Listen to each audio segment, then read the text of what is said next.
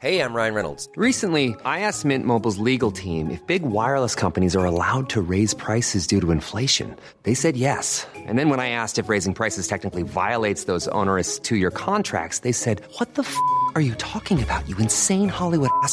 So to recap, we're cutting the price of Mint Unlimited from $30 a month to just $15 a month. Give it a try at mintmobile.com slash switch. $45 upfront for three months plus taxes and fees. Promo rate for new customers for limited time. Unlimited more than 40 gigabytes per month. Slows. Full terms at mintmobile.com.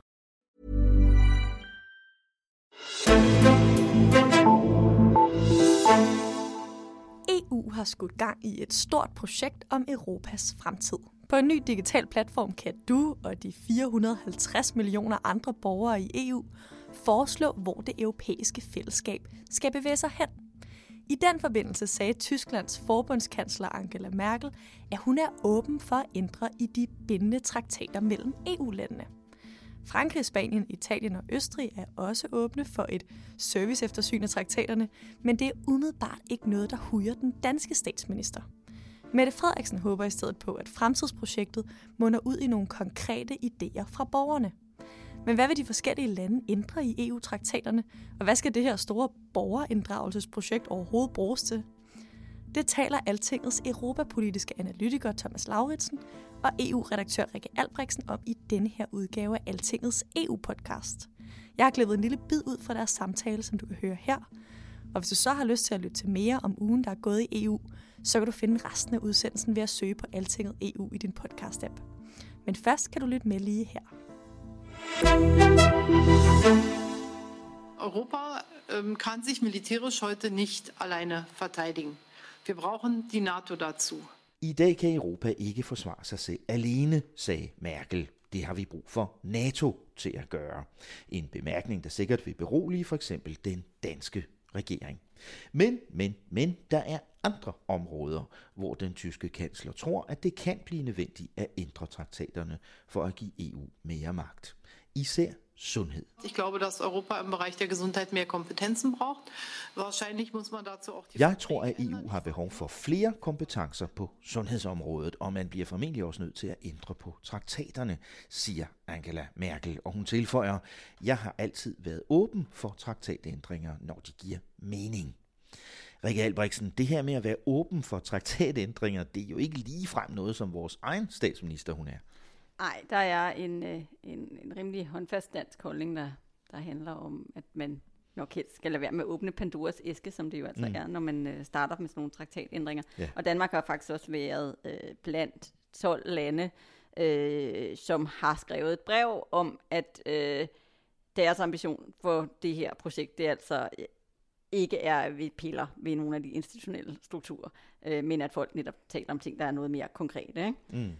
Men der er nogle lande, der synes, øh, som Merkel, at øh, man godt kunne tale om det i hvert fald. Ja, altså der er øh, netop Tyskland, og der er også Frankrig, som er åben for det, og Spanien, og øh, Italien, og også Østrig, øh, som har nævnt, at jamen, det kunne godt være, at det var øh, på tide med sådan et service eftersyn. Øh, altså vi har jo ikke haft, vi har haft nogen, hvad kan man sige, øh, kikkertoperationer øh, på, på traktaterne løbende mm. for at kunne, kunne gøre nogle ting under blandt andet finanskrisen, øh, krisen. men ellers har vi jo faktisk ikke haft noget siden Lissabon-traktaten trådte i kraft i 2009, og det er jo sådan set forholdsvis længe i, i EU-sammenhæng, at der har været øh, ro omkring Mm. traktaterne, og Ja. at vi ikke har fået en, en, en ny sådan storstilet Mm. mm. en af slagsen. Ikke? Ja. Så, øh, så der er nogen, der siger, jamen det kan da godt være, vi skal have Mm. kigget lidt på det her. Ja. Og det kan så være af forskellige grunde, ikke? Og, og som du sagde før, så er der jo også en række lande, der ligesom Danmark synes, at man skulle tage at lade være.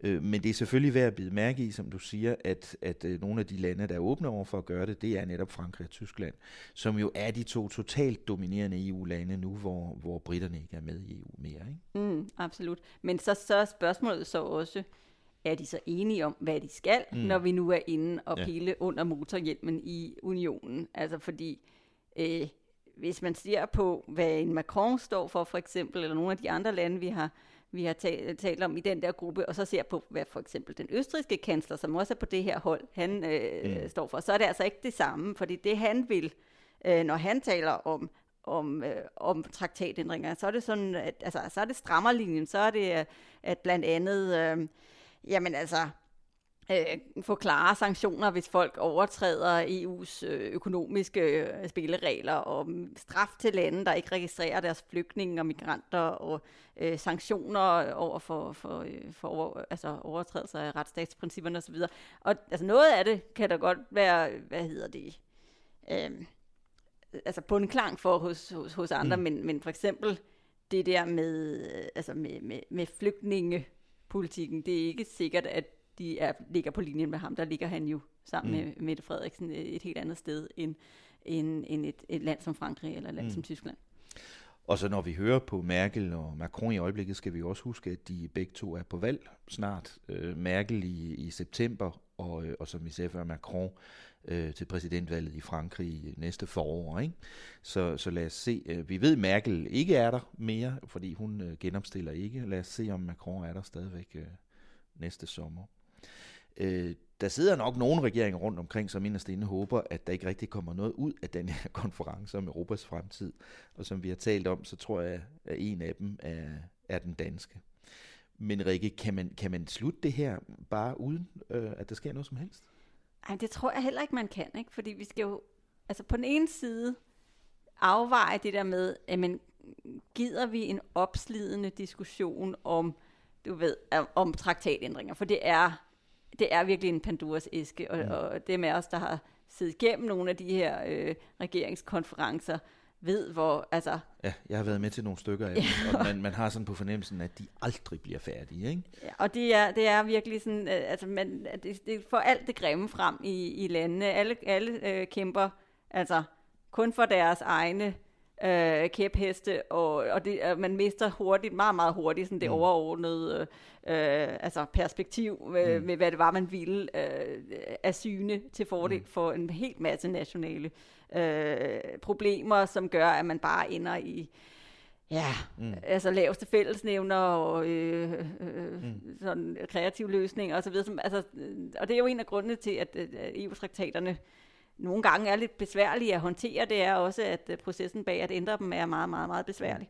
Så det, det er sådan ligesom det ene mm. side af sagen. Og den anden side af sagen er jo så, jamen hvis vi ikke egentlig vil ændre noget, øh, hvorfor, hvorfor så starte den Hvorfor er det så, vi besværer mm. øh, folk med at tage en diskussion om det? Ikke? Mm. Og det er nok også derfor, at lande som Danmark holder fast på det der med, at vi skal blive det konkrete, vi skal blive det, som vi faktisk kan levere på inden for de rammer, vi allerede har.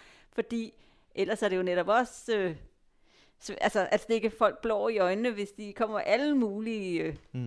øh, altså, friske idéer på alle mulige områder, som aldrig nogensinde kommer til at blive EU-kompetencer. Ikke? Mm. Øhm, så, øh, altså, hvad, så spilder vi også deres tid. Ikke? Mm.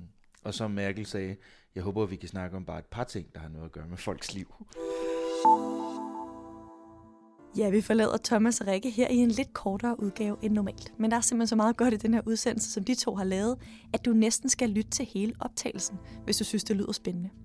Søg på Altinget EU i din podcast-app og find frem til hele EU-podcasten der. Mit navn er Karoline Tranberg, og vi lyttes ved.